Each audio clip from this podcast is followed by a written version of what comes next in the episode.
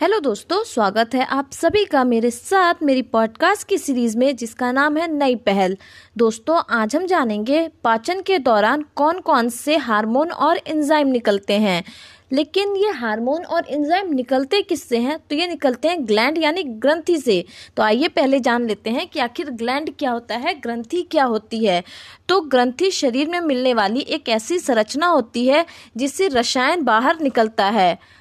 यदि ग्रंथि में नलिका है तो उससे ब्राह ब्राह ग्रंथि, यानी एक्सोग्राइन ग्लैंड कहते हैं, और एक्सोग्राइन ग्लैंड से इंजाइम निकलती है, और इंजाइम का ब्लड से कोई भी संपर्क नहीं होता है।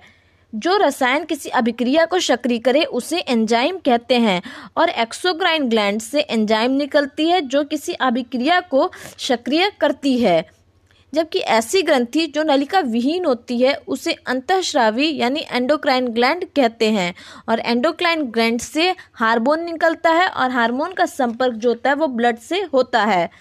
जो रसायन किसी अंग को सक्रिय करे, उसे हार्मोन कहते हैं। यानी हार्मोन जो होता है, किसी अंग को सक्रिय करने में मदद करता है, जबकि जो एंजाइम होता है, वो किसी अभिक्रिया को सक्रिय करने में मदद करता है। और ऐसी ग्रंथि जिससे एंजाइम और हार्मोन दोनों निकलते हैं, उसे मिश्रित ग्रंथि कहते हैं। तो पाचन की प्रक्रिया में ज़्यादा जो मदद करता है, वो मदद करता है एंजाइम तो आइए देखते हैं कौन कौन से एंजाइम पाचन में मदद करते हैं। तो शुरू करते हैं माउथ से। मुख में पाचन में पाई जाने वाली कौन कौन से एंजाइम या कौन कौन सी ग्रंथियाँ हैं? तो पहली जो ग्रंथि है, वो है स्लाइवरी ग्लैंड यह मानव यह मानव के जो स्लेवरी ग्लैंड होती है, मुख में तीन प्रकार की होती है स्लाइवा में तीन प्रकार की होती है। पहली जो होती है टाइलिन या एमाइलेस यह मदद करती है स्टार्च को माल्टोज में बदलने में। यानी कह सकते हैं कि यह कार्बोहाइड्रेट को पचाने में मदद करती है स्टार्च को माल्टोज में बदल करके। दूसरी जो होती है, वो होती है लाइसोजाइम तो जब भी खाते वक्त या फिर किसी भी कारण से मुख में कोई बैक्टीरिया इंटर कर जाती है तो लाइसोजाइम जो होता है, वो उस बैक्टीरिया को मारने में मदद करता है। बात करते हैं स्टमक में कौन कौन से एंजाइम पाए जाते हैं?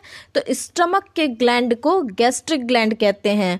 और इसमें पाए जाने वाले एंजाइम जो हैं, वो हैं पेप्सिन रेनिन और गैस्ट्रिक लाइपेज पेप्सिन जो होता है, वो प्रोटीन को पचाने में मदद करता है।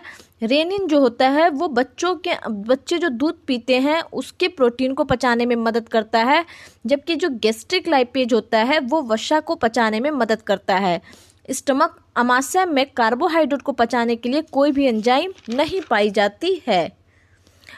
ऐसा होता है कि जब द्रव्य जब एंजाइम किसी द्रव्य से मिल जाता है तो ये शरीर में द्रव्य रस का निर्माण करता है। और हमारे शरीर में तीन तरह के द्रव्य रस पाए जाते हैं। पहला जो है वो अग्नाशय रस है, जो कि पैनक्रियाज से निकलता है। दूसरा जो है पित्ताशय से गाल ब्लेडर से पित्त रस निकलता है। और तीसरा जो है इलियम, यानी छोटी आंत में इलियम से भी एक रस निकलता है।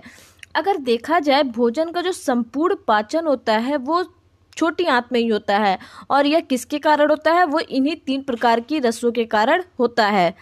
तो पैनक्रियाज के ग्लैंड को पैनक्रियाटिक ग्लैंड कहा जाता है और पैनक्रियाज में इंजाइम और हार्मोन दोनों मिलते हैं। अगर हार्मोन की बात की जाए कि आखिर पैनक्रियाज से कौन कौन से हार्मोन निकलते हैं तो पैनक्रियाज से इंसुलिन और ग्लूकेगोन हार्मोन निकलता है। जबकि एंजाइम की बात करें तो एंजाइम आपके ट्रिप्सिन, लाइपेस और एमाइलेज एंजाइम निकलते हैं। ट्रिप्सिन जो हार्मोन जो है ट्रिप्सिन एंजाइम जो है, जो कि पेनक्रियाज में पाई जाती है, ये प्रोटीन को पेप्टोन में मदद करता है।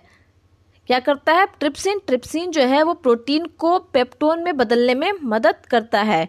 जबकि लाइपेज जो होता है, वो वसा को पचाने में मदद करता है। एमाइलेज जो है, या कह सकते हैं माल्टेज सुक्रोज या लेक्टोज जो है, ये कार्बोहाइड्रेट को ग्लूकोज में बदलने में मदद करता है। जो अग्नाशय रस होता है, इसको पूर्ण रस कहा जाता है। जैसा कि हमने कहा कि पैनक्रियाज में एंजाइम और हार्मोन दोनों पाए जाते हैं। एंजाइम कहाँ गया है? तो ट्रिप्सिन लाइपेज और एमाइलेज पाया गया है। जबकि हार्मोन जो है, वो इंसुलिन और ग्लूकेगॉन होता है, पाया जाता है।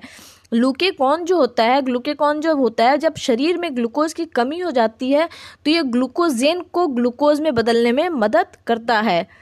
जबकि इंसुलिन जो होता है, इंसुलिन एक ऐसी हार्मोन है, जो शरीर में अतिरिक्त ग्लूकोज को ग्लूकोजेन में बदलने में मदद करता है।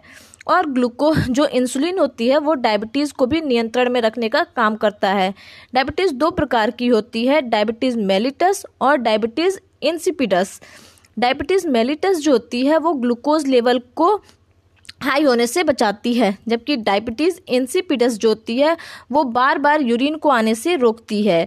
डायबिटीज़ इंडिपिडस के लिए ही एडीएच होता है एडीएच का फुल फॉर्म होता है एंटी डायूरेटिक हार्मोन। और जब एडीएच की कमी हो जाती है हमारे शरीर में तो बार बार क्या होता है? यूरिन लगता है। एडीएच जो होती है, ये मनुष्य के मस्तिष्क के पीयूष ग्रंथि से निकलती है और ये किस पे काम करती है? किडनी पे काम करती है। जब एडीएच की मात्रा कम रहती है तो उस केस में यूरिन ज़्यादा होता है और अगर एडीएच की मात्रा ज़्यादा होती है तो उस केस में यूरिन कम होता है। जैसा कि हमने बताया कि पित्ताशय से जो होती है पित्तरस यानी बाइल जूस निकलती है, कह सकते हैं कि पित्ताशय जो है या पित्ताशय गाल ब्लेडर जो है, वो लीवर से जुड़ा होता है और बाइल जूस एक ऐसा जूस है, बाइल जूस एक ऐसा जूस है जिसमें कोई भी हार्मोन नहीं होता है। तो इस तरह हमने देखा कि डाइजेशन में कौन कौन से एंजाइम और हार्मोन पाए जाते हैं। मिलते हैं दोस्तों अगली पॉडकास्ट में, तब तक के लिए धन्यवाद।